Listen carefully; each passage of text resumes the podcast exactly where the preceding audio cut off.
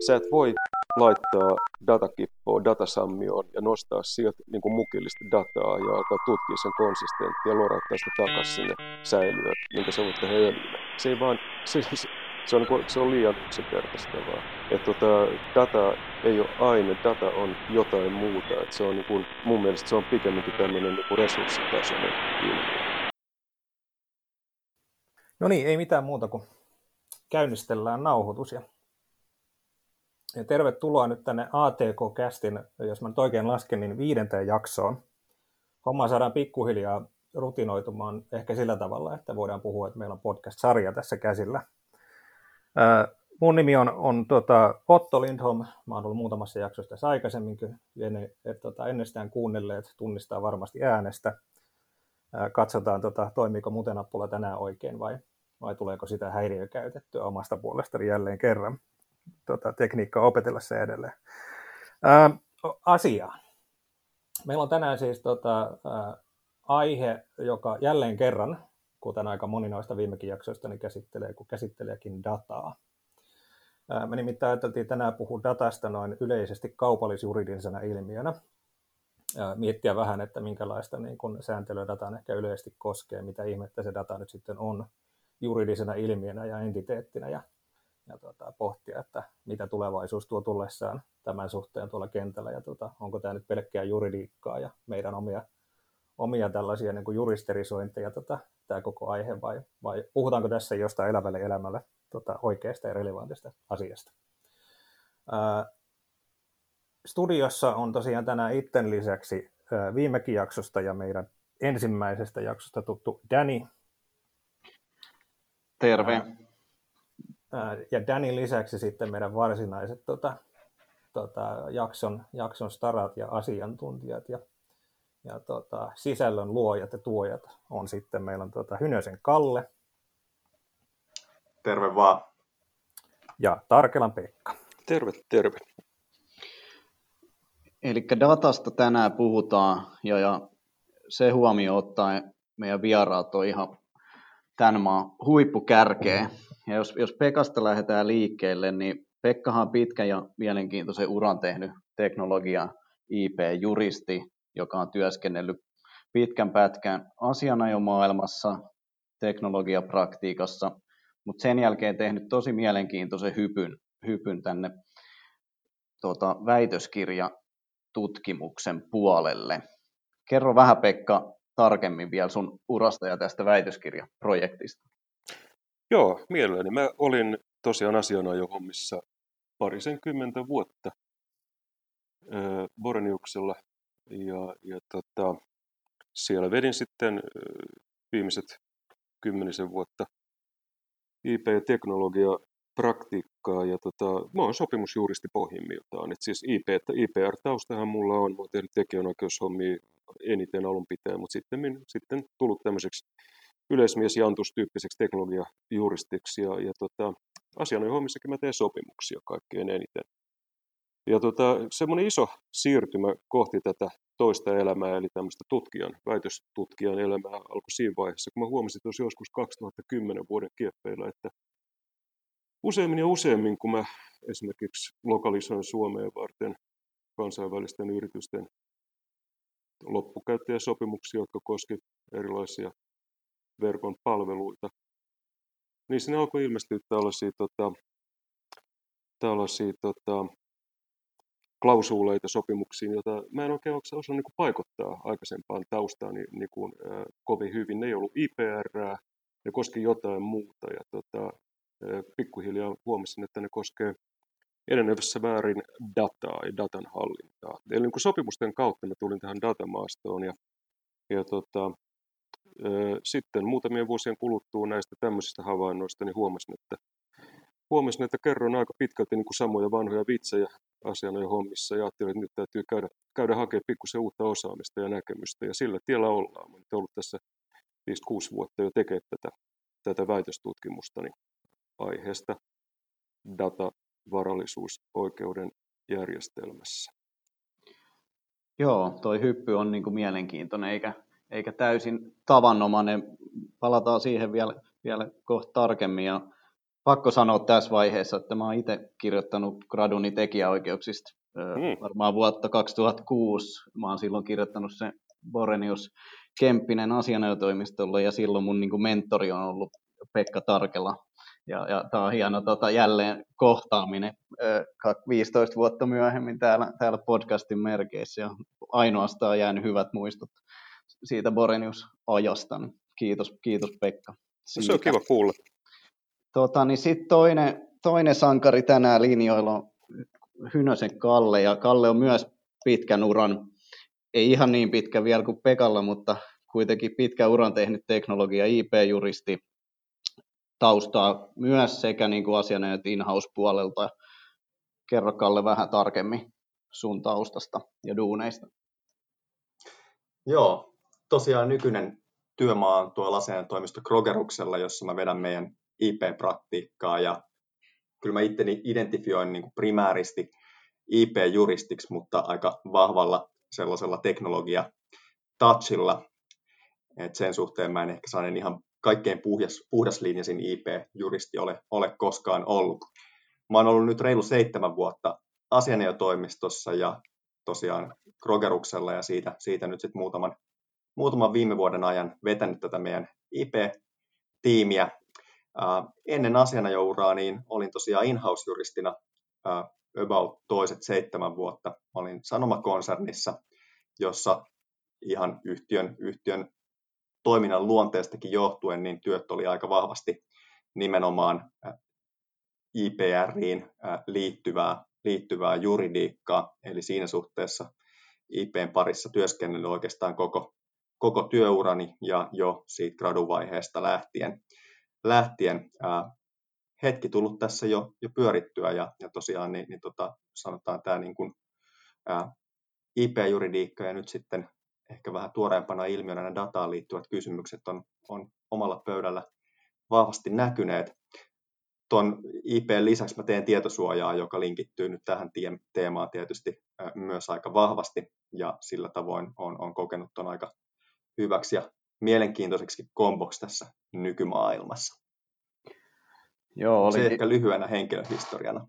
Joo, mä olinkin kysymässä siitä, että, tai miettimässä, että missä vaiheessa se data sun pöydälle on niin kuin ländännyt isommissa mm. määrin. Osaatko sitä niin kuin pohtia?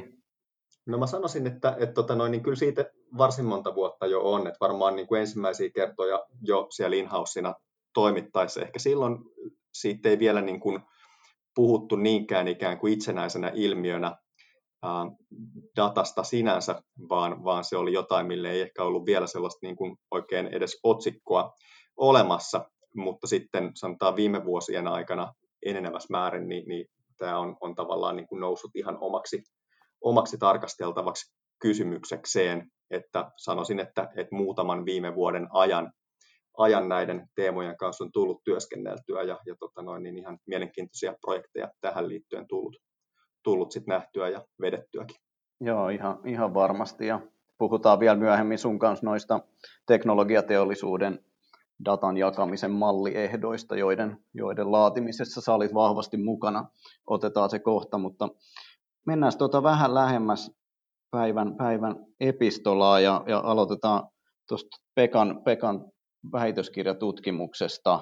Sä vähän avasit Pekka sitä, sitä, mistä se idea tuli ja miten kypsyttelit sitä päätöstä siirtyy asianajopuolelta sinne tutkimuksen puolelle, mutta kerro vähän tarkemmin nyt siitä aihe, aiheesta ja siitä ehkä myös valmiusasteesta ja missä mennään tällä hetkellä siinä tutkimuksessa. Mä luulen, että mun ajatus lähti alun perin sieltä liikkeelle, että mä havaitsin, että näitä sopimuksia valmisteltaessa, ne heijastaa ennen kaikkea sitä, että sopimusten partit, puhutaan nyt sitten vaikka loppukäyttäjäsopimuksista palveluissa, sopimuksen partit oli selvästi sitä mieltä, että datalla on varallisuusarvoa. Ja tota, varallisuusarvo on, on niin semmoinen asia, joka tietysti on hyvä korjata talteen kuleksimasta jollain tavalla, ja sen täytyy jotenkin näyttäytyä nimenomaan niin kuin varallisuutena varallisuusoikeudellisestikin.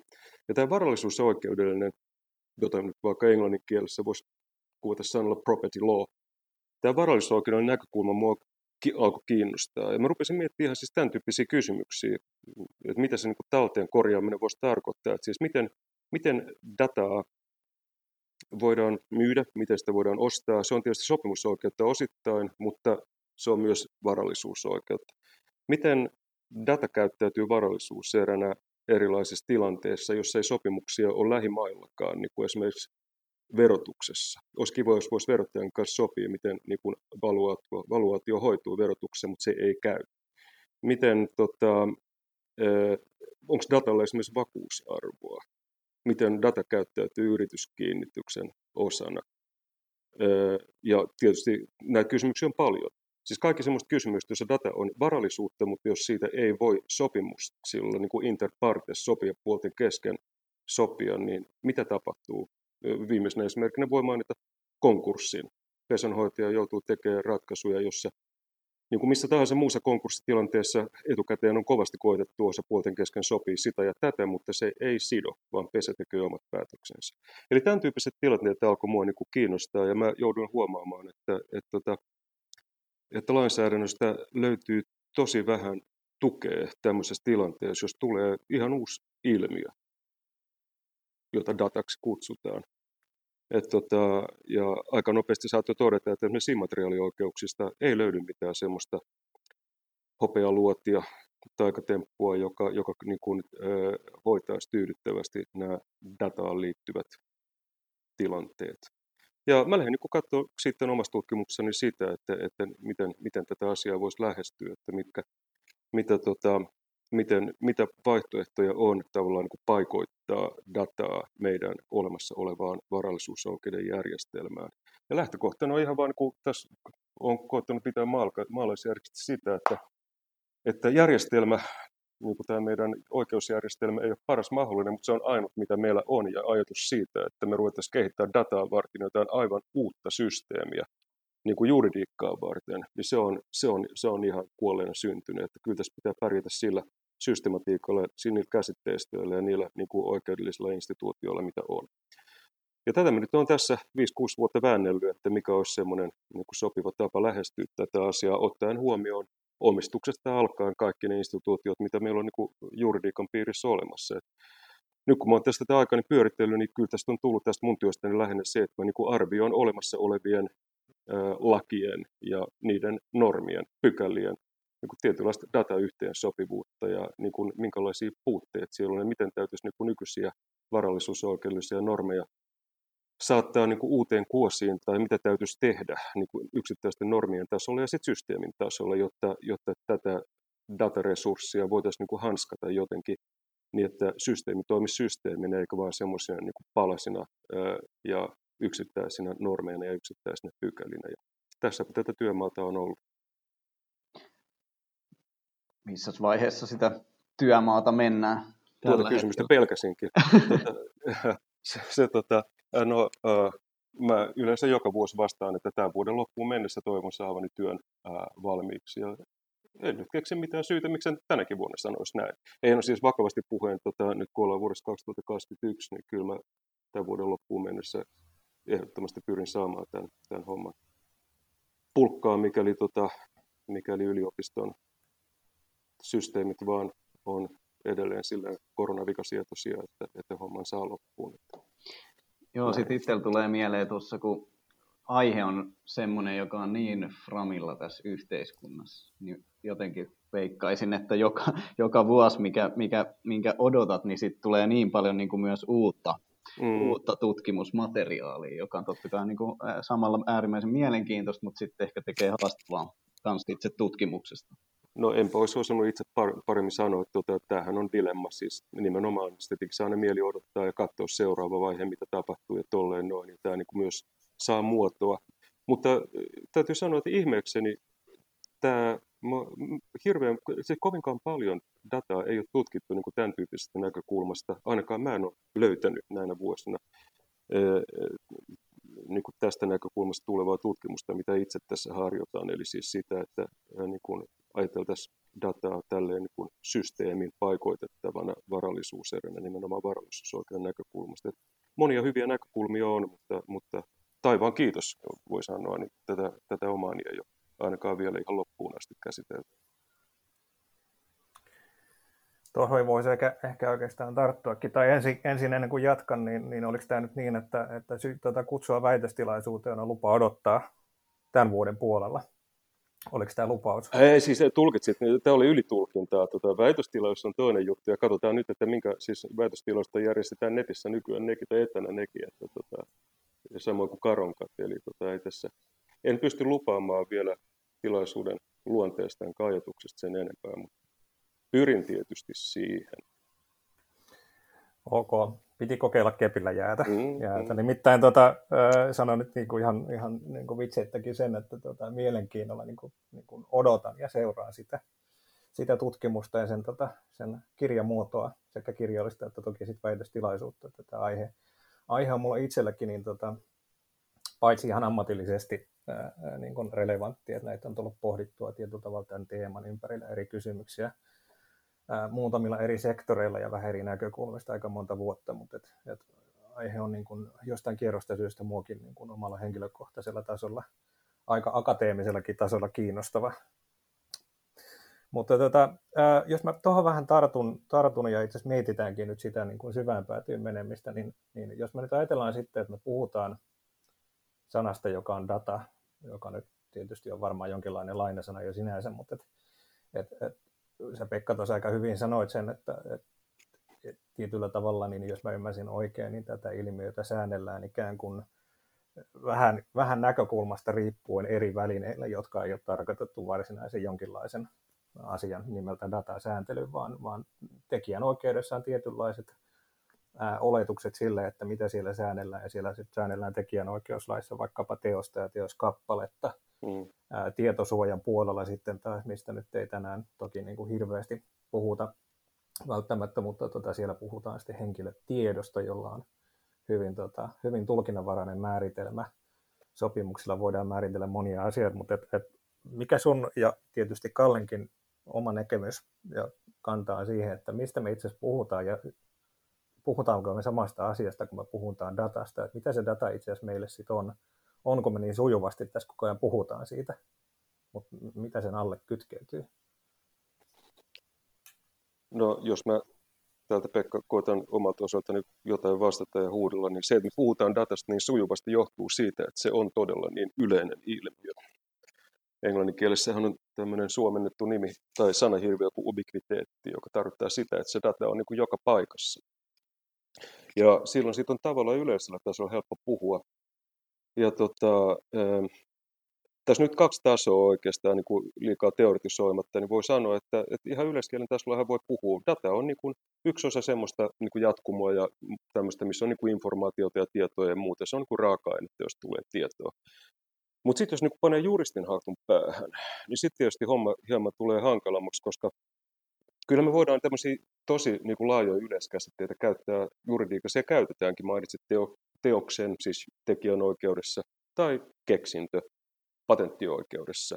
Ja, ja tota, ne on hyviä käsitteitä ja ei, ei niin kuin niitäkään kukaan koita niin kuin atomeiksi purkaa. Ne on osoittanut käyttökelpoisuutensa.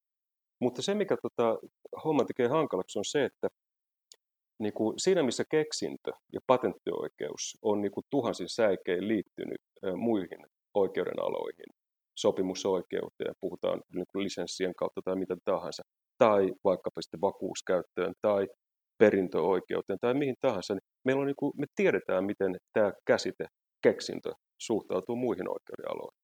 Mutta sitten taas niin kuin datassa ei ole tätä. Data on sillä tavalla, niin kuin, se lilluu ihan jossain niin kuin omassa tämmöisessä kontekstissaan, että sitä, se, se ei ole, sitä ei ole niin kuin kytketty, se, se, se ei ole koherentti, se, se ei toimi niin kuin juridiikan systeemeissä siten, että me tiedettäisiin, mistä me puhutaan, niin se tekee siitä juridisesti epämääräisen. Ja se on ongelma. Se on ongelma, koska se estää, niin kuin, jos nyt omaa aihettani tässä kertaa, niin se, se estää juuri tämä, niin kuin, tämä puute estää sen, että se voisi niin kuin nätisti parkkeerata ruutuun varallisuusoikeuden järjestelmässä tai missä tahansa järjestelmässä, vero-oikeuden tai niin edelleen. Et se on, tota, mä niin kuin lähestyn tätä asiaa tälleen, että tota, määritelmiä me ei, ti, niin kuin tiukkoja määritelmiä me ei kaivata datalle, sen sijaan me kaivataan sellaista niin kuin, se, se, se niin kuin selventämistä, että miten se pelaa eri juridiikan alueilla ja miten nämä pelaa nämä dataa koskevat normit tai miten ne tulisi pelata yhteen niin kuin eri juridiikan osa-alueiden välillä. Miten sä Kalle näet tämän, tämän määrittelykysymyksen? Mun on pakko kysyä, kun muistaakseni siellä just niissä teknologiateollisuuden malliehdoissa se data on kuitenkin määritelty, niin miten te puritte sitä vaikka siellä, siellä keskusteluissa? No tämä on niin kuin oikeastaan tartun tuohon, mitä, mitä Pekka sanoi. Tämähän on varmaan yksi haastavimpia kysymyksiä tässä kokonaisuudessa. Eli, eli tietyllä tavalla, kun me puhutaan näistä vakiintuneista, vaikka immateriaalioikeudellisista suojamuodoista, niin me jokainen suunnilleen tiedetään, että mistä me puhutaan silloin, kun puhutaan vaikkapa, vaikkapa nyt tota noin, patenttioikeuden piirissä olevasta keksinnöstä tai, tai tavaramerkistä tai vaikka tekijänoikeudellisesta teoksestakin, kun taas datan osalta näin ei suinkaan välttämättä ole. Ja se ehkä, niin kuin jos sitä miettii just sopimusten teon kannalta, niin se on, se on varmaan yksi ensimmäisiä haasteita, mistä jokainen, joka kirjoittaa sopimusta, joka koskee dataa, niin, niin joutuu oikeastaan lähteä liikkeelle, että mistä me puhutaan, kun me puhutaan datasta. Ja vaikka just tässä teknologiateollisuudenkin hankkeessa, niin, niin se datan määrittely sinne sopimusehtoihin, niin, niin se oli se, mihin käytettiin varmasti ihan ylivoimasti eniten aikaa siinä, siinä hankkeessa. Siinä päädyttiin lopulta tietynlaiseen aika laajaan määritelmään, jota sit voidaan kylläkin niin kuin tapauskohtaisesti supistaa ja, ja, tota noin, niin, ja ää, ikään kuin kaventaa, mutta se lähtökohtainen määritelmä on, on tosi laaja. Ja siitä aika monta tuntia käytettiin kyllä ihan sen, sen määritelmän niin kuin pohtimiseen ja sen, sen rahtaamiseen. Ää, sanoin, että se on vaikein asia luultavasti milloin hyvänsä, kun ollaan, ollaan niin kuin sopimuksellisesti disponoimassa datasta, mistä oikeastaan puhutaan, sen, sen asian määrittely. Joskushan se on hyvin selkeä, että jos meillä on tietty tavallaan spesifiä käyttötarkoitusta varten tehty, tehty sopimus, jossa meillä on vaikka tietty datajoukko, niin se on, se on helpompaa määritellä silloin me kuvataan se niin kuin se, niin kuin se ikään kuin osapuolille näyttäytyy, mutta tämän tyyppisissä vaikka malliehdoissa, mitä nämä teknologiateollisuuden kiehdot on, joita on tarkoitus käyttää kuitenkin useissa erityyppisissä käyttöyhteyksissä. Ja semmoisen yleispätevän datan määritelmän kirjoittaminen on, on, on itse asiassa ihan äärimmäisen vaikeaa.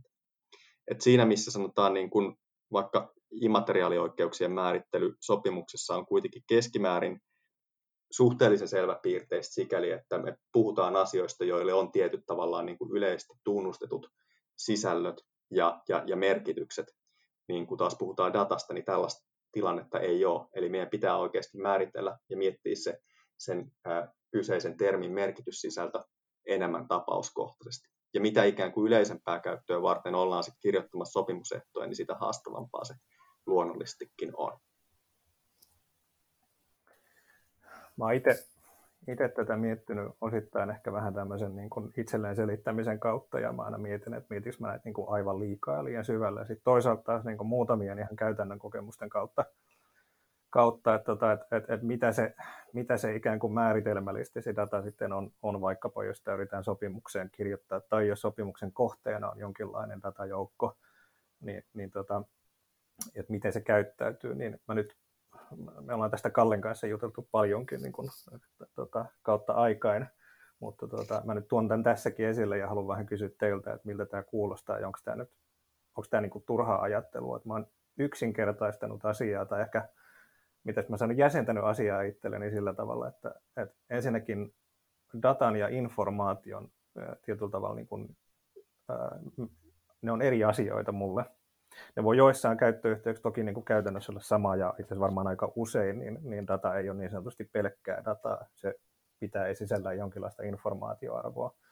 Mutta jos nyt mietitään sitten eri käyttötapauksia, niin meillä saatetaan ostaa vaikkapa markkinoinnin analytiikkaa varten tai kohderyhmä postituksia, siis markkinointirekistereitä, jolloin ostetaan jonkinlaista tietoa varmaankin, koska siitä lisäarvoa saadaan sillä, että tiedetään – jostain henkilöryhmästä jotain, kenelle sitten voidaan kohdistaa markkinointitoimenpiteitä, jolloin sillä on niin kuin sisällöllinen arvo. Aika usein mun käsittääkseni puhutaan kuitenkin datasta, ja sitten taas toisaalta toisessa päädyssä meillä saattaa olla vaikkapa ihan teollisuusautomaatiota varten tai, tai jotain muuta tuotantoprosessia ja sen automatisointia varten tarvittava sensoridata, joka sinänsä niin, niin ei välttämättä pidä sisällään tällaista niin kuin ihmisille ainakaan meille tyypillisesti havainnoitavaa laadullista merkitystä olennaista, vaan se, että, että jotta prosessi toimii ja se voidaan, voi toimia automaattisesti, niin sillä täytyy olla pääsy tiettyyn sensoriin tai sensorijoukkoon, jotta siitä syntyvä automaatioprosessi voi tuottaa jotain. Niin siellä on sitten pelkkiä ATKlla luettavia datapisteitä, niin mä, mä olen siis itse selittänyt itselleni näin, että on datapiste, sitten siitä syntyy datajoukko, ja sille voi sitten muodostua informaatioarvoa, josta jolloin siitä voi tulla tietoa. Ja, ja tota, tämä on auttanut minua itseni ymmärtämään tätä, mutta, mutta mä en ole enää itse lainkaan varma, että onko tästä mitään hyötyä kenellekään, niin mä halusin nyt heittää tämän tähän pöydälle ja, ja kysyä teiltä, että onko tämä, niin kuin, onko, mm. turha, turhan teoreettista pohdintaa? Ei, se, se välttämättä mm. ollenkaan ole, jos mä, sori mä puhuin Pekka vähän sun päälle. Ilman muuta, Kalli. Mun mielestä se ei ole, koska, koska tavallaan tämä, tämä vaatii ehkä pientä tämmöistä teoretisointia, jotta päästään oikeiden kysymysten äärelle. Ja, ja, ja tämä on tosiaan teema, mistä me ollaan puhuttu, puhuttu sun kanssa aikaisemminkin. Ja, ja tota, jos katsoo näitä malliehtoja, mitä, mitä nyt niin kuin markkinoilla on, mukaan lukien tämä, tämä teknologiateollisuuden ää, malli, malliehto, niin, niin, tota, niin täällähän on yksi tämmöinen tietyllä tavalla niin kuin ehkä, ehkä haastavakin kielellinen lähtökohta, jossa todetaan, että data on ää, tietynlaista tietoa. Ja tietysti tästä päästään niin kuin varsin pitkiinkin jopa filosofisiin pohdintoihin, että onko data aina tietoa, ja näinhän se ei välttämättä aina, aina ole, eli siinä suhteessa ehkä näiden kahden sanan välille ei voi aina vetää, vetää niin kuin yhtäläisyysmerkkiä. Joo, mun mielestä tätä asiaa ei kannata niin kuin väärällä tavalla tehdä vaikeammaksi kuin se on. Siis mun mielestä toi Oton kuvaama tapa niin kuin mieltää tämä data, sen olemus on erittäin hyvä. Et tota, ja mä oon ihan, ihan niin samalla linjoilla omissa hommissani, että tota, jotenkin tästä varallisuusoikeuden yleisemmästä näkökulmasta, kun asia on ajatellut, niin mä jotenkin, kun asia visualisoin, niin jos ajatellaan, että on niin kuin jana, joka kuvaa niin kuin tämmöisen minkä tahansa assetin niin kuin jalostusarvoa, niin tässä tapauksessa, datatapauksessa, sanotaan vaikka, että se janan vasemmassa päässä on ihan raaka data, ja sitten se jana kuvaa sitä, mitä me kaikki ollaan kuultu tästä niin kuin data, information, knowledge ja ehkä vielä joku wisdomkin siellä. Niin tota, data menee edes takas tällä janalla ja tällä asteikolla, joka kuvaa niin kuin tämmöisen assetin kuin data ja alostusarvoja se, se, temp, se, se kummallisuus on se, että se voi olla ihan mistä tahansa kohdassa siinä. Se esiintyy siis niin kuin joko raaka-aineena tai se esiintyy niin kuin, niin kuin, jonkun informaatiotuotteen pohjana. Se muuttaa muotoaan kesken kaiken. Ja tämä on minusta niin kuin, tämän homman mieltämisessä vaan olennainen oivallus. Tämä ainakin itse olen kokenut jonkunlaista oivallusta sen, sen suhteen, että tota, toisin kuin esimerkiksi tekijänoikeudellisen teoksen tai patenttioikeudellisen keksinnön osalta, niin me ei voida parkkeerata sitä asiaa siellä janolla, sillä janalla johonkin kohtaan ja sanoa, että sun paikka on tossa. Et tota, tämähän on se tapa, millä me niinku tehdään, keksintö on keksintö, ja, tota, ja niinku silloin oma, oma paikkansa, ja sitten siitä jalostetaan jotain. Mutta tota, data on liukuva, data liikkuu, ja se on se, on niinku se mikä tekee siitä liikkuvan maalin ja samalla aika hankalan. Mutta tämä ei tarkoita sitä, että siis tämä toi Otto tuo sun, se on, niin kuvaus on mun mielestä erittäin paikassa pitävä ja oikea.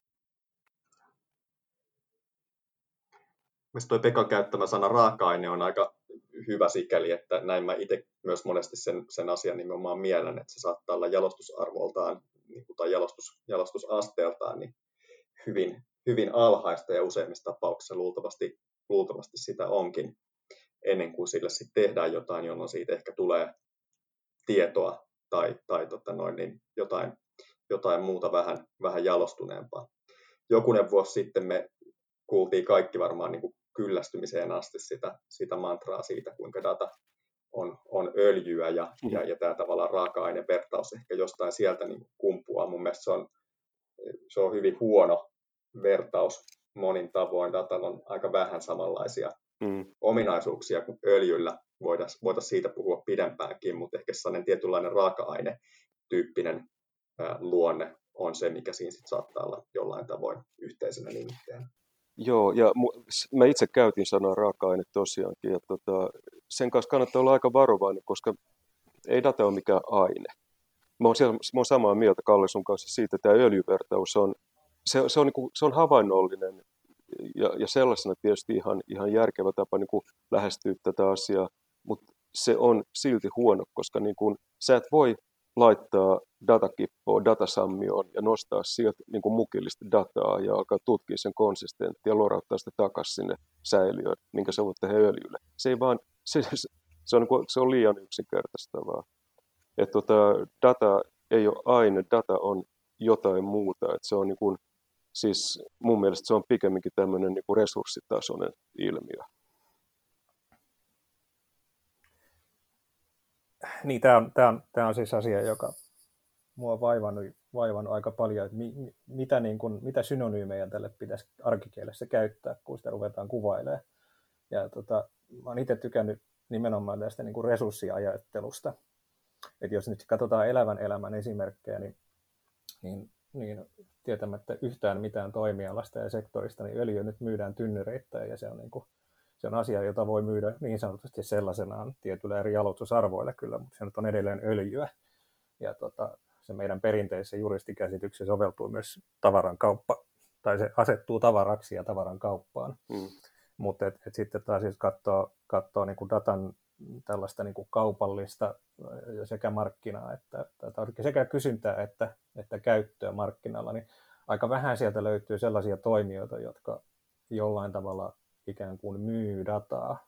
Useimmiten näitä kutsutaan jonkinlaisiksi databrokereiksi. Mm. No tosiasiassa nekin varmaan menee tähän, mitä mäkin kuvasin, että osa heistä myy kyllä itse asiassa tietoa. Se on jollain tavalla jo valmiiksi tätä tuotettua tietoa, eli jalostettua dataa. Mutta sitten aika usein kuitenkin niin kaikille muille, muille niin kuin, koko markkinalle eri sektoreilla, niin se data on ikään kuin välttämätön väline jonkin toisen asian toteuttamiseksi. Että tässä mä mainitsin niin kuin teollisuusautomaation prosessit tai sitten ihan vaikkapa tuolla niin kuin meidän Big Tech-kentässä, niin, niin Googlen ja Facebookin ja muiden vastaavan tota, mainonnan, mainonnan niin sanotut pörssijärjestelmät, eli, eli siellähän niin kuin kaupataan mainospaikkoja ja silmäpareja, ja tota, näistä puhutaan datayhtiöinä aika paljon, mutta sitten jos miettii, että mikä se itse asiassa on se tuote ja palvelu ja teknologia, mikä on rakentanut, niin sen niin kuin itse väittäisin, että se ei ole data se keskeisin osa siellä, vaan itse asiassa on se tuote, jota data käy, joka käyttää dataa. Eli, eli aika harvoin päästään siihen, että datalle itsellään on tämmöinen niin kuin, mm. tietyllä tavalla niin kuin kaupallisvarallisuusarvo, joka voidaan edistää niin kuin siitä, siitä niin kuin käyttöyhteydestä, johon sitä tarvitaan. Ja, ja, tota, ja siitä kautta päästään ehkä takaisin siihen, että, että sitä dataa pitää liittää aina johonkin, jolloin se on niin kuin tietyllä tavalla, no juurikin niin kuin sanoit, se on pelkkä resurssi. Mutta ehkä, ehkä tässä välissä nyt, niin kuin, tämä on vähän jo niin kuin notorinen seikka varmaan tämän keskustelun jälkeen, mutta minusta tuntuu, että tätäkään jaksoa ei voi käydä kysymättä tai nostamatta nyt sitä kysymystä, mihin tavallaan kyllä vastattu jo, niin kysytään nyt silti, että no voiko sitä dataa nyt sitten omistaa? Miten te lähestytte tätä? Tota, data on ilmiö ja omistus on juridinen käsite. Et se on niin kuin, ja molemmat on ihmisen kehittämiä. Et se on niin ihan siis meistä kiinni, siis tarkoittaa lainsäätäjä ja muita, että pannaanko nämä kaksi asiaa kohtaa toisensa. Et se ei ole mikään niin kuin luonnollaki, että voiko dataa omistaa vai ei. Se, jos, jos näin haluttaisiin, niin näin tietysti voitaisiin tehdä. Mutta tota, kaksi asiaa voin itse sanoa. Ensimmäinen on se, että näin ei tällä hetkellä ole. Dataa ei voi omistaa sillä tavalla, kun me se omistus ainakin Suomessa ja miksei laajemmin länsimaissa ymmärretään. Ja toinen seikka on se, että mun mielestäni oikeusjärjestelmää ja ja tuota, oikeus, oike, oikeudellista maailmaa ei pidä kehittää siihen suuntaan, että dataa voisi omistaa sillä tavalla, kun me se asia omistaminen käsitetään. Siihen on liuta syitä, mutta tuota, näin lyhyesti sanottuna tämä on oma kantani. Mulla on ehkä vähemmän tämmöinen niin kuin teoreettisesti solidi por, pohja tälle, tälle pohdinnalle, mutta, mutta mä itse niin kuin lähestyn tätä kysymystä myös siitä näkökulmasta, että kannattaako edes yrittää niin kuin sopimusmielessä ää, datasta määrätä ikään kuin omistusoikeuden termein. termejä, johtaako se monestikaan mihinkään kovin hedelmälliseen lopputulokseen ja, ja oma näppituntuma on se, että, että se ei, ei sitä välttämättä tee. Silloin jos lähdetään tavallaan data, datasta keskustelemaan ja, ja sopimaan ikään kuin pitää lähtökohtana sitä, että ensimmäisenä määritellään ja, ja lähdetään keskustelemaan siitä, että kuka tämän omistaa, niin saatetaan olla, olla jo, jo tota noin, niin, ä, alkuvaiheessa aika haastavissa keskusteluissa ja, ja, ja välttämättä ne keskustelut ei siitä edes, edes etene, että, että yleensä kiinnostavampaa ja jollain tavoin mun mielestä relevantimpaa on keskustella siitä, että mitä sillä datalla voidaan, voidaan tai, tai pitäisi tehdä. Joo, mä oon täsmälleen samaa mieltä kuin Kalle. Se on, niin kuin, se on suunnin pitää yhtä hölmöä keskustelua noin kuin sopimus näkökulmasta, kun rupesi, niin rupettaisiin niin kuin jossain arkipäivän sopimustilanteessa keskustelemaan siitä teoreettisesti, että onko, voiko niin tekijänoikeudellista teosta jollain tasolla omistaa ja onko niin käsitteellisesti eri juttu kuin tekijän oikeudellinen määräysvalta ja niin edelleen. Aivan, aivan tarpeetonta.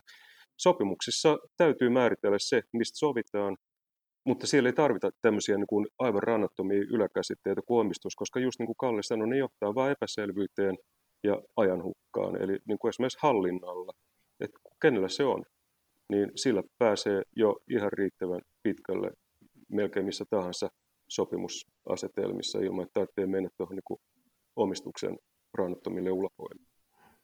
Kyllä. Tästä, tästä mä oikeastaan... Niin Sano vaan, Kalle. Joo, ei olin sanomassa vaan, että joskus vuosi sitten, kun alettiin tästä niin kuin ensimmäisen kerran kollegoiden kanssa vähän jäsennellymmin puhua ja, ja, ja myös miettiä tätä ehkä niin kuin sopimusten kannalta, niin muistan, että me piirrettiin tämmöinen niin kuin jonkinlainen kolmikenttä, jossa yritettiin ikään kuin tätä jäsentää, jäsentää tota noin, niin, ää, ikään kuin silloin mieleen tulleilla juridisilla konsepteilla ja, ja tota noin, niin, muistan, että siinä, oli, siinä kolmikentässä oli, oli tota noin, niin, tämä niin immateriaalioikeudellinen tarkastelukulma, sitten oli, oli tämä niin henkilötietoihin liittyvä tietosuojatarkastelukulma ja sitten oli ihan ikään kuin fyysinen fyysinen hallinta, eli viime kädessä se, että kenellä on, on access siihen dataan. Ja tietyllä tavalla tämä on mun mielestä edelleen jossain määrin ihan, ihan toimiva, että, että tavallaan se hallinta on sellainen, mistä pystytään puhumaan, ää, ja hallinta ja pääsy siihen dataan, kun taas se omistus on, on, on sellainen, mikä ehkä saattaa olla monesti vähän ajanhukkaakin. Syy, miksi mä, paitsi sen takia, että tämä nyt toistuu edelleen tämä niin kuin omistuskysymys. Sillä tarkoitetaan ehkä vähän eri asioita vähän eri kysyjien toimesta, mutta, mutta syy, miksi mä halusin kysyä tämä myöskin oli itse asiassa se, että, että mitä te olette niin kuin, mm, oikeastaan kaikki, kaikki muut kolme tässä siitä, mieltä siitä, että, että sanotaanko näin, että mä oletan ja olen tottunut huomaamaan, että meillä juristeilla on ehkä taipumusta lähestyä kaikkea tämmöisen niin kuin kontrolli- ja kielto-oikeuden kautta, että jos nyt sitä ajatellaan, että sitä dataa ei voi niin kuin omistaa tällaisen niin kuin omistamisen perinteisen käsityksen mielessä, niin aika nopeasti mä huomaan, että me kaikki puhutaan kuitenkin sit siitä niin kuin vaikkapa datan lisenssoinnista tai tämän, tämän tyyppisen niin kielto, kuitenkin sit kielto-oikeuden kautta, vähän tämmöisen immateriaalioikeustyyppisen niin kuin logiikan kautta, joka sitten mun mielestä johtaa kysymykseen, siihen kysymykseen, että että jos nyt olisi niin, että dataan ei myöskään tämmöinen lähtökohtaisesti tämmöinen kielto-oikeuskaan sovellu, kun se asetu niin kuin myöskään IPR, niin onko tämmöinen niin kuin suostumusperusteena tai tämmöisen kielto-oikeudesta lähtevä niin kuin datan vaihdanta tai datan käsittely teidän mielestä hyödyllistä, että kielletään kaikki tai kaikki on sallittua vain, jos sitä ei ole, tai siis kaikkien kielletteille sitä on erikseen sallittua kun sitten taas samaa, samaa tota, aikaa niin paljon puhutaan tietyillä niin kuin järjestökentillä ja tota, tietyissä yhteisöissä, kuten teknologiateollisuus, myös Sitran puolella tästä datan jakamisesta. Niin miten te mm. näette tämän? Niin kuin, että ajatellaanko me juristit taas niin kuin liian konservatiivisesti tätä vai, vai miten? Jos mä, jos tämä on tosi, ei ole helppo kysymys todellakaan, mutta, mutta tota, voisi ehkä koittaa alkaa miettiä siitä, siitä näkökulmasta, että tässä on, tässä on kaksi tasoa. Siis niin kuin jos puhutaan datan jakamisesta tai suostumusperusteisesta datasta määräämisestä, niin meidän ajattelun keskiössä on sopimus. Me joidenkin tunnettujen toimijoiden kesken, siis puolten tyypillisesti, määritellään jotain sääntöjä, jos me yhteisesti sitoudutaan sopimuksella pitämään kiinni ja noudattamaan niitä. Ja näin kauan kaikki on ihan hyvin.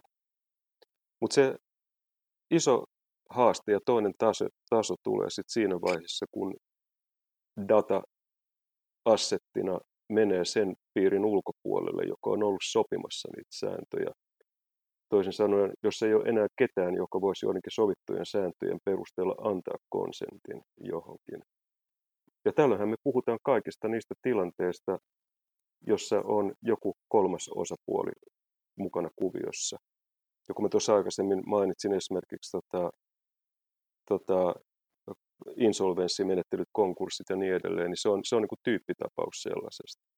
Että siis että joltain datan hallinnointijärjestelyn, niin kuin puolatun datan hallinnointijärjestelyn osapuolet menee kuppi nurin ja sen tilalle tulee sen konkurssipesä, niin mitä sitten tapahtuu. Eli kaikki suhteet kolmansiin osapuoliin on sellaisia, jos tämä consent, siis suostumuspohjainen järjestely ei enää sellaisenaan pure, koska ne kolmannet osapuolet ei ole minkään aikaisempien sopimusjärjestelyjen sitomia, koska ne ei ollut niiden sopimusten osapuolia. Että tämä on niin se, siis, ja nyt tämä on, tämä on niin ambitiotaso kysymys, että jos me halutaan tehdä järjestelmä, joka antaa ohjeet sopimiseen, niin se on ihan fine. Silloin konsentit ja siis suostumuspohjassa on ihan hyvä.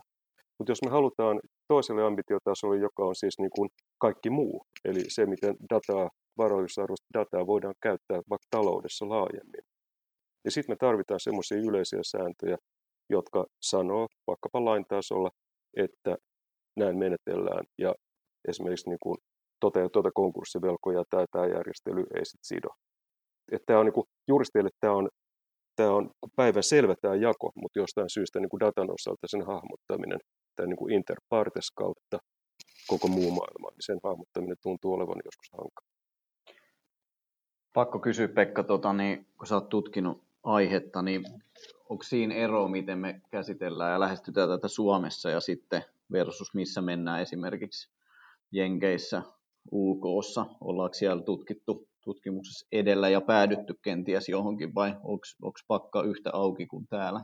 Kyllä pakka on auki. Kyllä se on, kyllä se on edelleen auki. Siis, tämä on tota, tässä tapahtuu koko ajan niin paljon, että niin kuin talouden mittakaava niin kuin kasvaa sitä vauhtia, siis datatalouden mittakaava. Ei jotenkin tuntuu, musta tuntuu, että kaikki on vähän semmoinen ajatus, että nyt vaan niin kuin hoidetaan niin kuin pöydältä pois nämä akuuteimmat asiat ja, ja tota, kehitetään tätä järjestelmää. Ei ruveta nyt miettimään niin syntyy syviä. Ja, ja tota, vastaus kysymykseen, että kyllä pakka on, kyllä pakka on auki. Et mä sanoisin, että ehkä Pohjoismaissa on jopa vähän keskimääräistä enemmän niin kuin mietitty tämän tyyppisiä juttuja, mitä juuri tässä kuvasin. Ja Euroopassa enemmän kuin Jenkeissä. Ja kyllä tuon voi peilata mun mielestä tolleen, toi aika hyvä luonehdinta, että hoidetaan vaan nyt hommat pöydältä eikä mietitä liikaa, niin vähän tulee silleen peilaamaan myös omaan tekemiseen, että vaikka tässä nyt keskusteltiin just äsken, että mikä se datan käsite on ja voiko sitä edes omistaa, mutta sitten heittäkööt ekan kiven, joka ei ole meistäkään semmoista sopimusta tehnyt, missä siitä omistajuudesta ehkä on puhuttu kuitenkin. Et, et, et, et silleen parado, paradoksi ehkä sinänsä.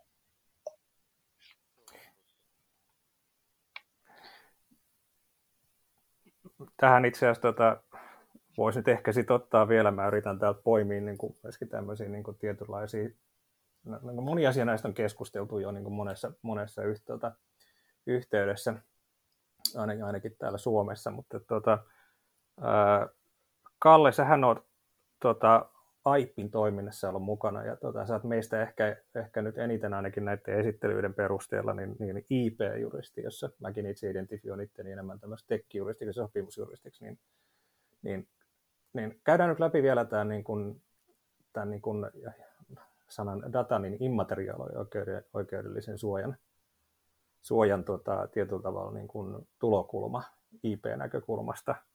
Et, tota, et jos mä oikein muistan, niin IPhän teki tuossa niin kuin sisäistä työtä myös vähän tämän kansainvälisen tilanteen kartoittamiseksi, tota, jossa sitten nimenomaan käytiin läpi tätä KV-sääntelyä ja sen vaihteluita, mutta et, et kerro nyt sitten ihan vielä, että mitä se data on niin kuin IP-suojatusti, jos mitään. No joo, totta noin, niin tämä on tietysti tuhannen talan kysymys tämäkin. Aippi tosiaan tätä pohti, pohti viime vuonna, viime vuonna tämmöisen resoluution muodossa ja, ja tota, olin itse siinä Suomen työssä, työssä myös mukana ja, ja myös sit siinä KV, KV-käsittelyssä. Tämähän on, niin kun, jos miettii tavallaan niitä vaihtoehtoja, mitä meillä nyt immateriaalioikeuden puolella, puolella on, niin, niin tälle eurooppalaista näkökulmasta niin ne vaihtoehdot pelkistyy aika lailla sinne, sinne oikeastaan niin kuin tietokantasuojan ja sitten sit luettelosuojan suuntaan, joka tietysti on, on pohjoismainen konstruktio eikä, eikä sillä tavalla kovin, kovin kansainvälisesti laajalti tunnustettu, tunnistettu konstruktio ylipäänsäkään. Tietokantasuojassakin on se mielenkiintoinen puoli, että meidän, meidän tuntema sui generis-suoja on, on kuitenkin niin kuin EU-tason ilmiö, ja taas sitten vaikka Jenkeissä vastaavanlaista suojamuotoa ei ole olemassa. Se, että onko, onko se onnistunut suojamuoto, niin siitä voi olla varmasti montaa mieltä. Se on oman aikansa lapsi silloin 90-luvulla ja, ja, tota noin, niin, ja siinä todellisuus, jossa silloin on eletty, kun sitä on, on, on säädetty, on ollut hyvin toisenlainen kuin missä me tällä hetkellä liikutaan. Mutta että ehkä, ehkä niin kuin jos tämän tiivistäisi, niin kyllähän se, kyllähän se niin kuin varsin rajatuksi helposti sit jää se, se IPR-suoja, että ehkä joissain olosuhteissa tietynlaiset data-aineistot voi näiden, näiden olemassa, suojamuoto, olemassa olevien suojamuotojen piiriin, piiriin päästä, mutta, mutta tota noin, niin jos tällaista ihan niin sanotusti pelkkää dataa tai, tai raakadataa, miten me sitä halutaankaan kutsua, niin, niin sitä miettii, niin, niin kyllähän se aika helposti sitten jonnekin sinne väliin, väliin putoaa, eikä, eikä tota noin, niin, ää, näiden suojamuotojen piiriin välttämättä mene.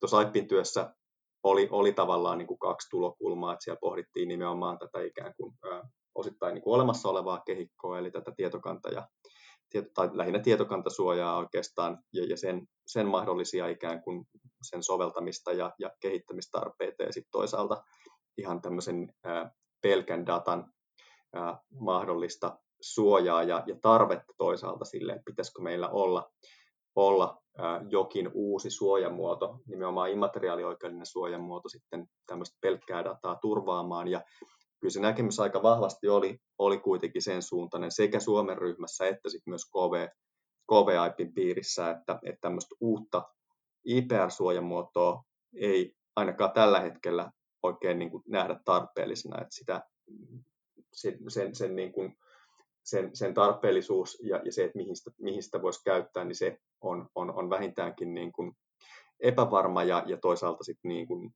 tämmöisen jonkinlaisen uuden, uuden nimenomaan niin kuin IP, IP-suoja on, se on yksin oikeudellista, se on kielto-oikeus, niin sellaisen luominen ää, tämmöiselle kohteelle, joka on, niin kuin tämäkin keskustelu on, on jo osittain kertonut, niin, niin aika vaikeasti jäsentyvä, niin, niin siitä voisi olla jopa enemmän haittaa, haittaa kuin hyötyä, ja, ja sen takia myöskään IP ei tällaista niin kuin ikään kuin uutta, uutta suojamuotoa tässä nyt sitten päätynyt omassa työssään, työssään suosittelemaan. Ää, toki, toki siitä käytiin käytiin niin kuin ihan pitkät ja mielenkiintoiset keskustelut ja varmasti tähän teemaan tullaan vielä joskus tulevaisuudessakin palaamaan, mutta tällä hetkellä tämä tilanne, tilanne on tämä, että ehkä niin kuin lyhyt, lyhyt vastaus, vastaus tota noin, niin, ää, kysymykseen on se, että, että tietynlaiset data-aineistot niin voi, voi suojaa saada, mutta, mutta tota noin, niin ihan semmoinen raaka data tai pelkkä data, niin se ainakaan nyt tällä niin kuin nykykäsityksellä niin ei, ei kovin helposti kyllä, kyllä sit sitä sitä saa. Tuo oli tosi mielenkiintoista kuulla, Kalle kerroit tuosta AIPista. Mä en, mä en, ollut, mä en ollut siihen tutustunut, mutta saanko mä ottaa ihan vaan tuohon jatkoksi, jatkoksi tietokantasuojasta pari, pari sanaa? Tota, pari vuotta sitten, kun yhtä kirjaa tuossa kirjoiteltiin tekijänoikeudesta, niin tuli katsottu, että mikä yksittäinen asia on aiheuttanut eniten riitaisuuksia Euroopan unionin tuomioistuimeen asti kulkeutuneita riitoja ja ylivoimainen voittaja tässä kisassa oli tietokantasuoja sui generis, tämä tietokantojen valmistajan erikois, erityissuoja, joka pohjautuu EUn tietokantadirektiiviin. Ja tota, siis mä allekirjoitan kaiken, mitä Kalle sanoi tästä. Minusta tilanne on niin kuin datan osalta harvinaisen selvä.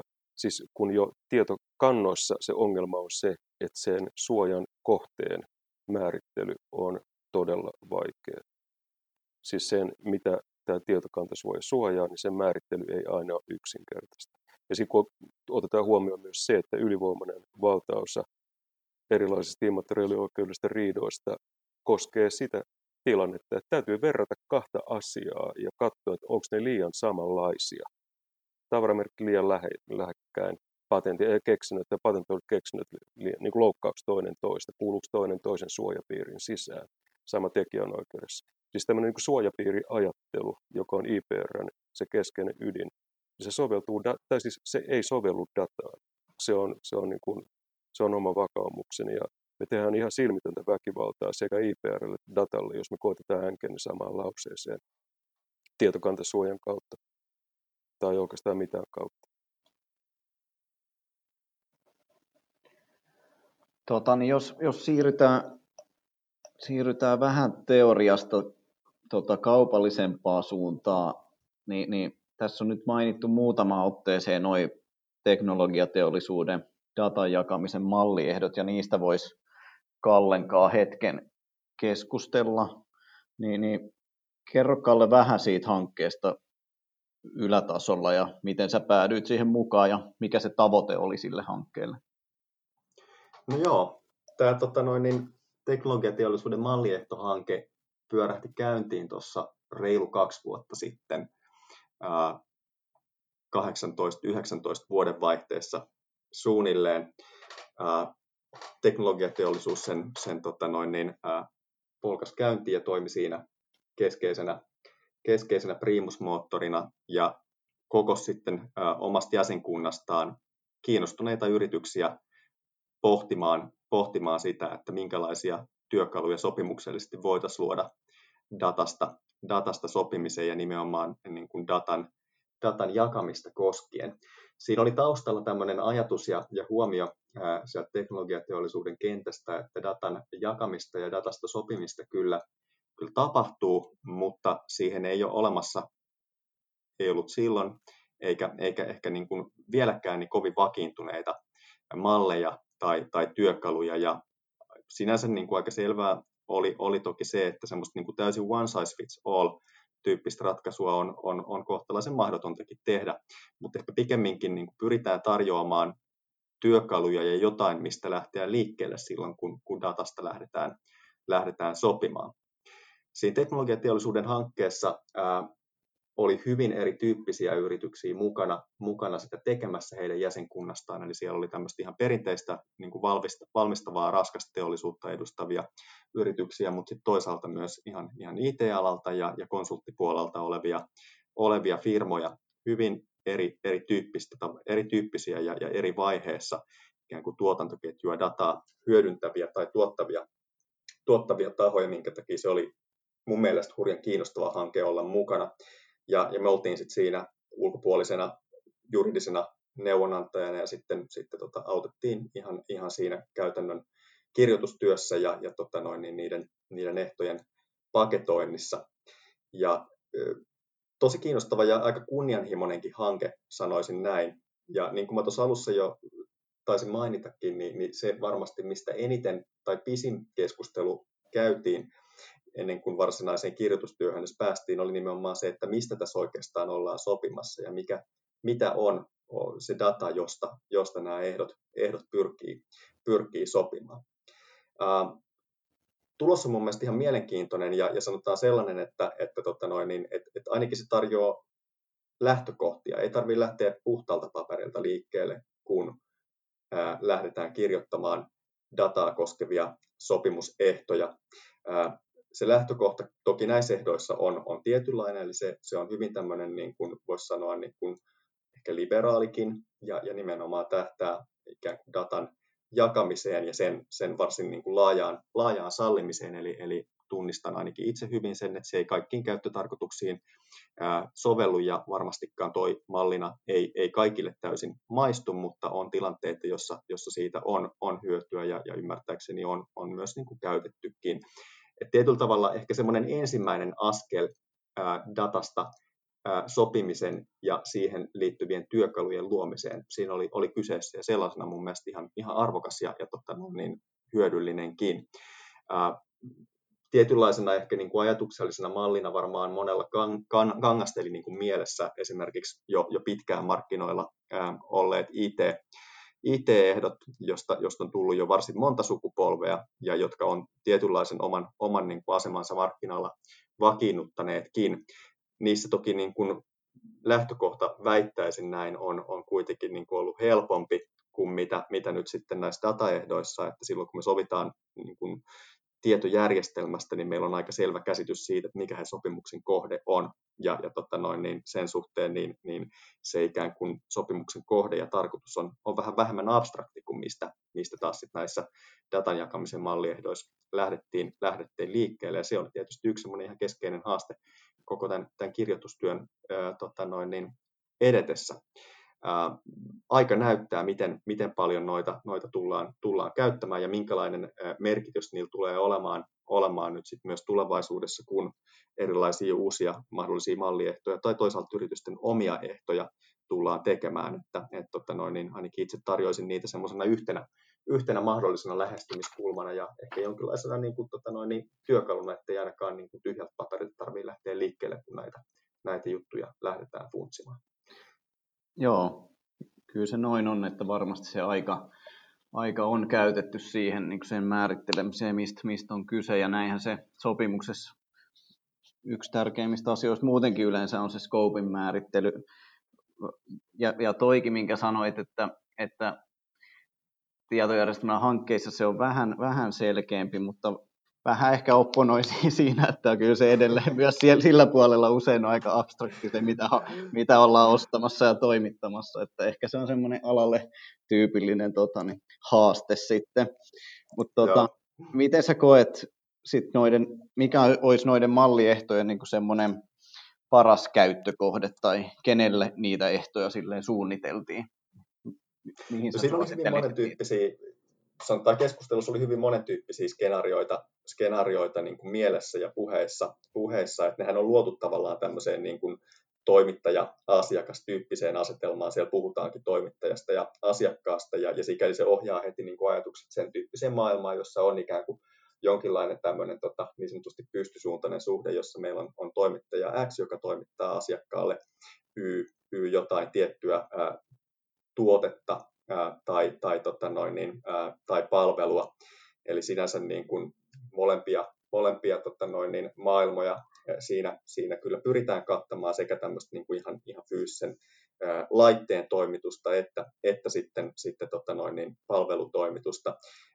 Laitepuolella nyt voisi olla, olla tota noin, niin, niin kuin vaikkapa joku, joku niin kuin raskas teollisuuslaite, joka, joka tota noin, niin, ää, tuottaa tietynlaista käyttödataa toimiessaan ja, ja tota, sitä sitten, sitä sitten ää, molemmilla osapuolilla saattaa olla intressi päästä, päästä hyödyntämään ää, oman liiketoiminnan kehittämistarkoituksiin. Se voisi olla yksi, yksi käyttötapaus.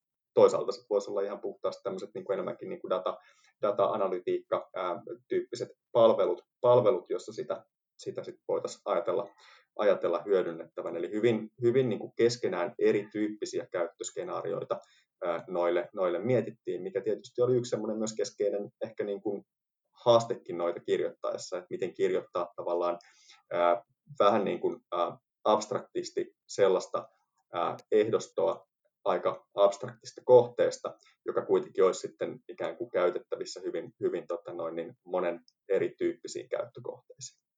Joo, se ei ole helppoa. Se on itse asiassa mielenkiintoista seurata nyt, kun sä mainitsit nuo IT, IT-ehdot.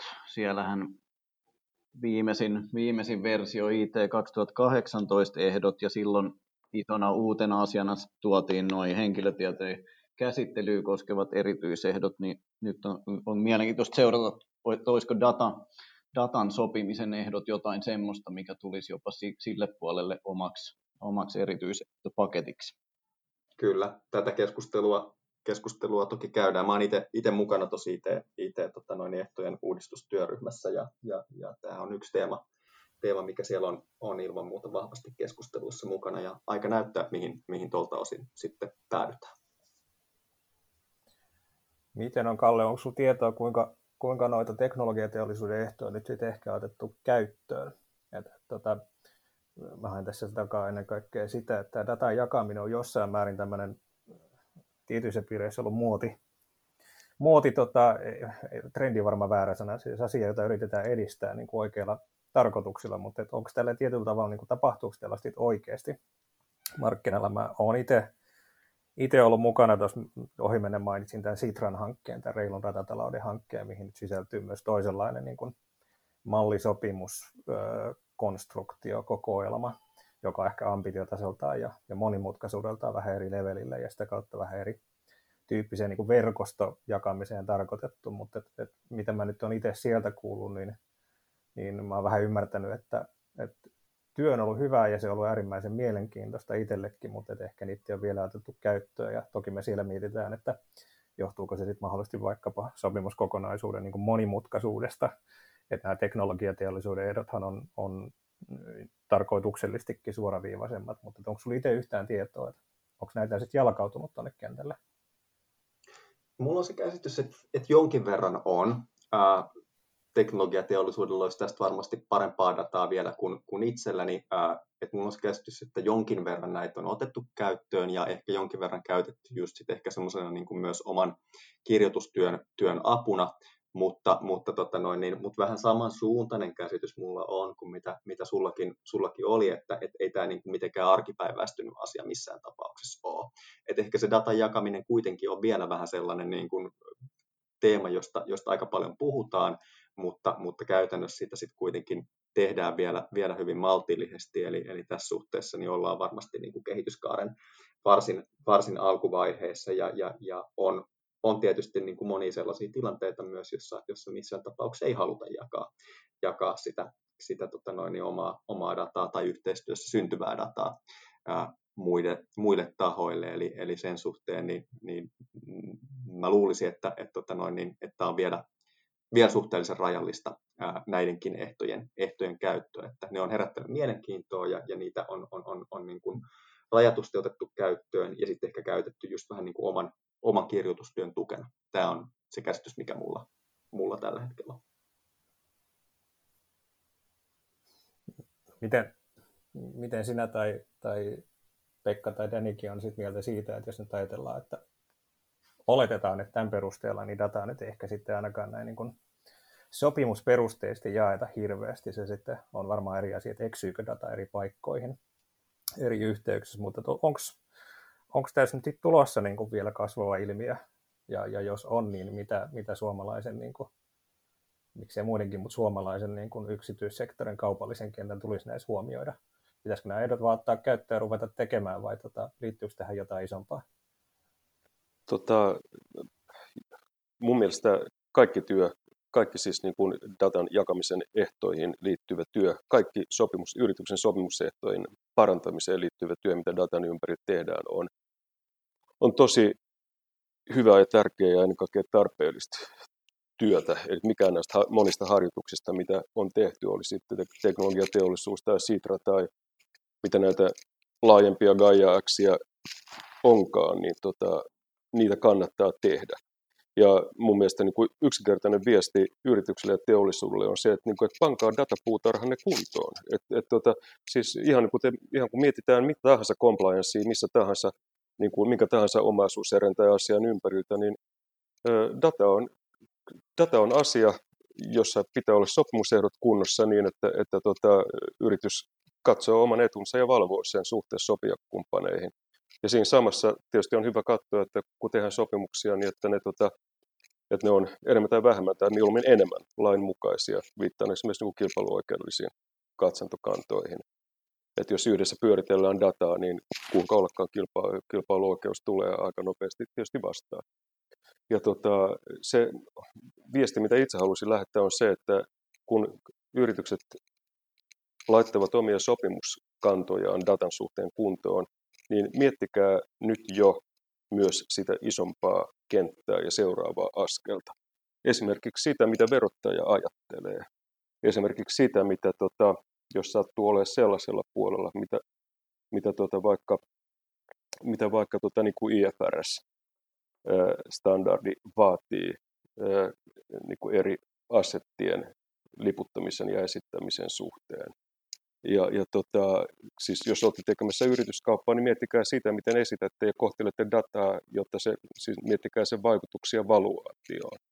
Eli tota, sitä, siis sopimukset on tärkeitä, mutta ei pidä rajoittua niihin, vaan pitää niin kuin miettiä eteenpäin, koska voi, yritys voi olla aivan varma siitä, että jos, jos ei itse etupainotteisesti mieti sitä, että miten niin data kohdellaan verotuksessa, niin kyllä verottaja, kyllä verottaja miettii.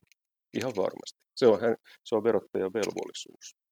Että tuota, kannattaa olla varustautunut. Mun mielestä Pekka sanoi tämän älyttömän hyvin.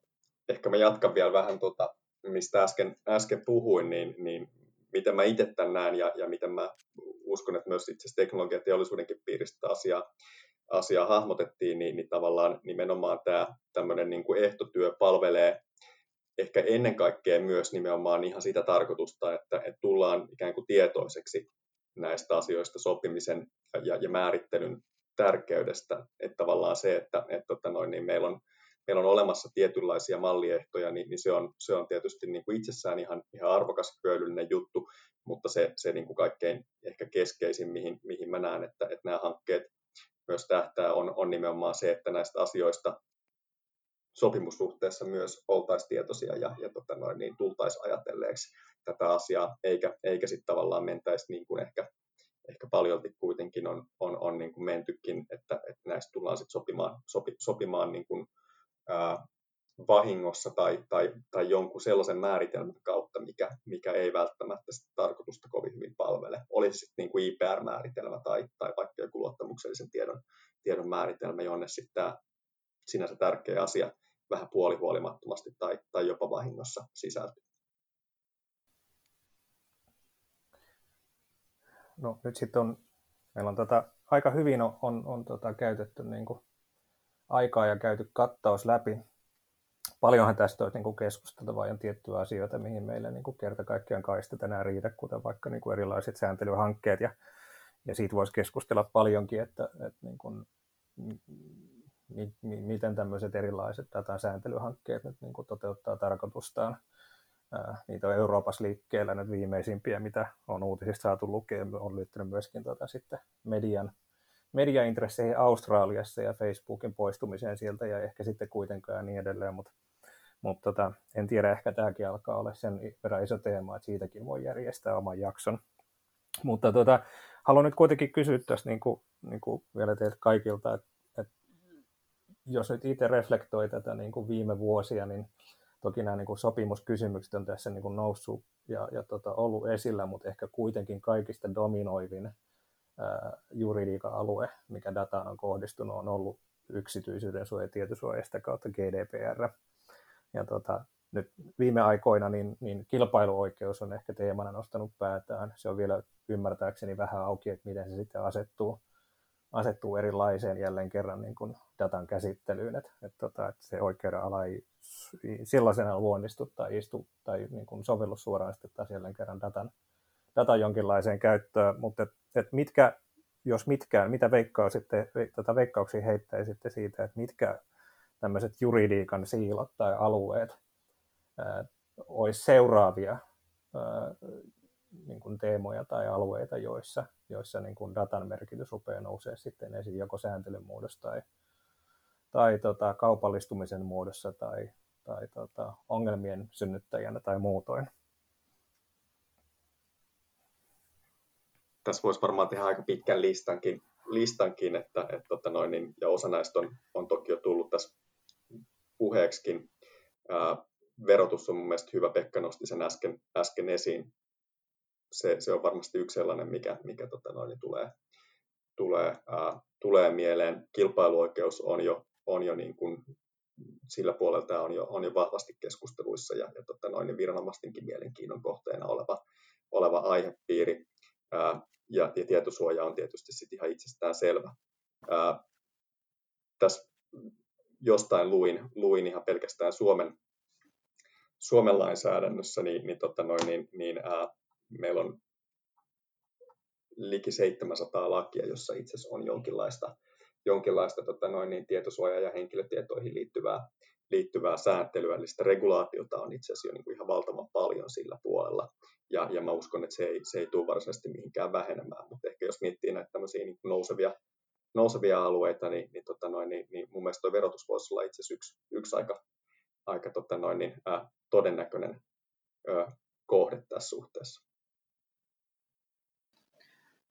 samansuuntaisia mietteitä itsellä ja, ja ehkä just mitä Euroopassa me ei nähdä, niin se Euroopassa se painottuu niin paljon tuohon yksityisyyden suoja- ja tietosuojakeskusteluun, että toi kilpailuoikeus on sitten Jenkeissä esimerkiksi paljon enemmän niin kuin Framilla.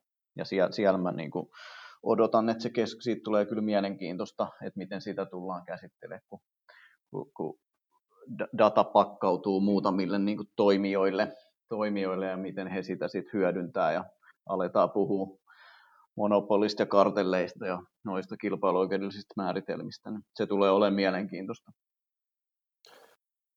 Kyllä, näin on. Ei tässä voi, tai siis olen täsmälleen samaa mieltä, että tota, kilpailuoikeus, verotus, mm, kolmantena ehkä sanoisin just tämmöisen niin kuin datan assettityyppisen kohtelun, jolla tarkoitan siis nimenomaan juuri vaikkapa niin kuin erilaisten standardien, siis kirjanpitopuolen standardien edellyttämää valuaatiota. Mä luulen, että se on niin monen asian perustana, kun mietitään siis ihan yhtiön arvoa ja yhtiön tota, rahoitusasemaa ja sitä, millä ehdoilla yhtiö voi rahoittaa toimintaansa, niin jos yhtiö on täyteen pakattu dataa, niin yhtiön intressissä on hoitaa asiat sillä tavalla, että se otetaan sen taloudellisen aseman määrittelyssä data huomioon mahdollisimman suotuisasti. Mä oletan vain siis, jos mä ajattelen niin kuin omasta taustasta, niin lähtien sitä, että niin kuin asianajotoimintaa tai juridisia palveluita vaikka voisi tarvita yrityksessä, niin mä luulisin, että, niin kuin, että tämän asian hahmottamisessa aika paljon. Ja nämä, on, nämä, nämä kolme asiaa on mulla mielessä siis verotus, kirja, tuota, valuaatio ja tuota, kilpailuoikeus. Mutta sitten yhden yle, yleisen huomion vastauksena otan kysymyksiä vielä sanoisin, ja se on se, että kun me puhutaan datasta ja sääntelystä, niin me hyvin helposti puhutaan koko ajan niin kuin julkisoikeudellisista sääntelymuodoista, kilpailuoikeudesta, tietosuojasta, verotuksesta. Se, mitä itse peräänkuulutan, on se, että yhtiöt niin kuin ymmärtäisivät, että täällä on julkisoikeuden lisäksi niin kuin, täällä täytyisi olla tällä data-ajattelulla vahva yksityisoikeudellinen pohja. Ja ihan niin kuin konkretian tasolla tarvitaan yhtiöoikeutta.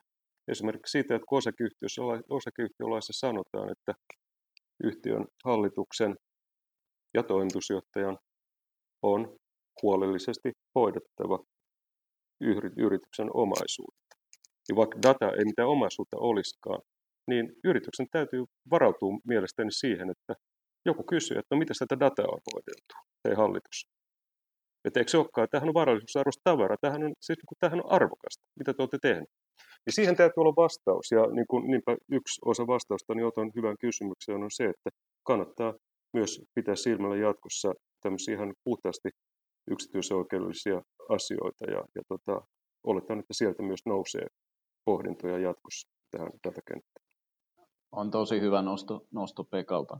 Pekalta ja tosi, tosi mielenkiintoinen pointti. Miten sä Pekka sitten näet, mihin, mihin suomalaiset yritykset sijoittuu sitten tällä hetkellä tämmöisessä datan ravintoketjussa globaalisti? Onko meillä tässä jotain kilpailuetua? Riippuu datasta. Meillä on tietysti, niin kuin, jos siis ajatellaan niin kuin laadullisesti, onhan meillä niin kuin kilpailuetua vaikkapa jossain niin kuin tämmöisessä niin kuin lääkekehityksen pohjalla olevassa väestötietodatassa ja tällaisissa asioissa, mutta muuten näen tämän asian vähän samalla lailla kuin, että me aikoinaan täällä kehuskeltiin, että meillä on kovin hyvä, hyvää tietotaitoa ja osaamista tuossa niin kuin idän suhteessa. No ei sitä sitten välttämättä niin hirveästi ollut. Toisin sanoen ei, ei mitään niin kuin luonnostaan lankea.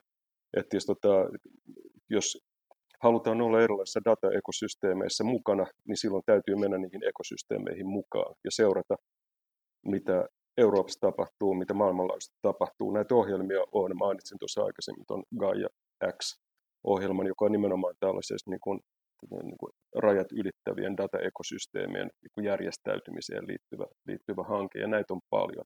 Mutta niin ei kannata katsoa liikaa pelkästään Suomea, koska jos katsoo, niin silloin me jäädään tänne kyllä ihan niin keskenämme puuhastelemaan, ja joku tulee ja ostaa sitten aikoinaan meidät ja datat, tarkoitan yritykset pois. Et tota, jalostusarvoa kannattaa lisätä oma-aloitteisesti ja niin kuin katsoa aika laajalti ympäristöä, dataympäristöä, dataekosysteemejä.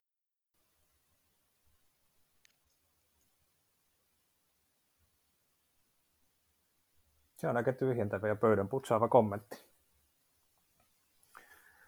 Tuota, mä luulen, että, että nyt on käytetty aikaa sen verran tehokkaasti, että tuota, tosiaan, jos tästä lähdetään purkamaan seuraavia asioita, niin tuota, se on ehkä kohtuullista yleisölle jättää, jättää sitten se niin sanottuihin jälleen kerran seuraaviin jaksoihin. Ää, jos mä omasta puolestani tässä vielä totean, niin totean sen, että, että, että erittäin iso kiitos, kiitos Pekalle ja Kallelle siitä, että tota, saavuitte näin virtuaalisesti paikalle lopulta. Että se mitä tuossa jakson alkuun sanonut, niin tämä on itse asiassa tämmöinen jakso, mitä me on yritetty saada aikaiseksi tuolta ihan loppusyksystä asti, mutta, mutta erilaiset aikatauluhaasteet ja, ja koronarajoitukset tuli kulloinkin aina, aina kriittisellä hetkellä, kun oltiin suunniteltu tietty kokoontuminen ja niin edelleen. Ja kuten kaikissa muissakin jaksoissa, niin asiaa on niin paljon, että en näe mahdottomaksi, vaikka jatkettaisiin tästä vielä toistamiseen, sikäli kun viitsitte paikalle saapua. Kiitos Otolle ja Danielille, Danielille tuota hyvästä, hyvästä vetämisestä ja moderoinnista ja puheenjohtaj- puheenjohtajuudesta. Ja mikä tässä paikalle saapuessa se on tehty aika helpoksi nykypäivänä tälleen etänä. Juuri näin.